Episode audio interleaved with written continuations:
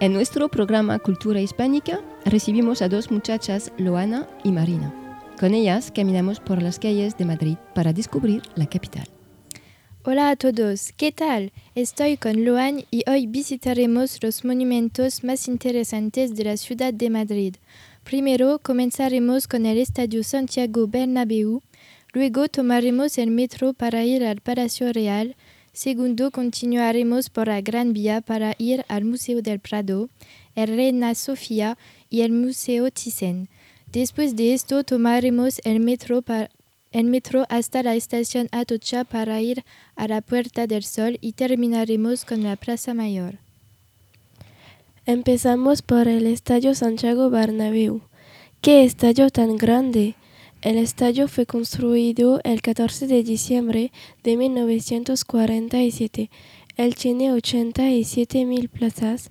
Este estadio es el único estadio de Europa que posee su propio museo dentro y es el más famoso porque es el del equipo más importante de Europa, el Real Madrid. Cogemos el metro para ir al Palacio Real de Madrid. ¡Qué palacio tan impresionante! Es la, es la residencia oficial del rey, de España. Los actuales reyes no viven en él. Con 3.418 habitaciones, es el palacio real más grande en, en Europa occidental. Venid con nosotras, tenemos que ir a la Gran Vía. ¡Qué impresionante! La Gran Vía se sitúa en el centro de Madrid. Ella fue construida en 1910 y 1920. Es la avenida más famosa de Madrid que mide más de un kilómetro. Las características mayores de la Gran Vía son los teatros y los cines, que todos están principalmente en la Gran Vía. Se parece a los campos elíseos, a Hollywood, por ser el mundo del espectáculo. Continuemos. Acabamos de llegar al Museo Nacional del Prado.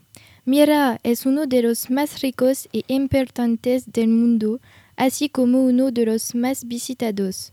Presenta principalmente pinturas europeas. Las pinturas de Diego Velázquez, Francisco Goya y El Bosco son las más famosas. Seguimos nuestro recorrido hacia la Puerta del Sol, cogiendo el metro a la estación Atocha hasta la estación Sol. Me mola mucho. La Puerta del Sol es muy popular en Madrid. Aquí hay la estatua del madroño y del oso, muy simbólico de Madrid. Al lado, no lejos, hay una baldosa que representa los kilómetros. Ella tiene una leyenda que dice que si piensas, regresas a Madrid. Vamos y terminaremos con la Plaza Mayor. Mora, es muy bonita. Está en el centro de Madrid, a pocos metros de la Puerta del Sol. Podemos comer tapas. Es la plaza más antigua de la capital y, la más frecuentada. Bueno, nuestro recorrido se acabó ahí.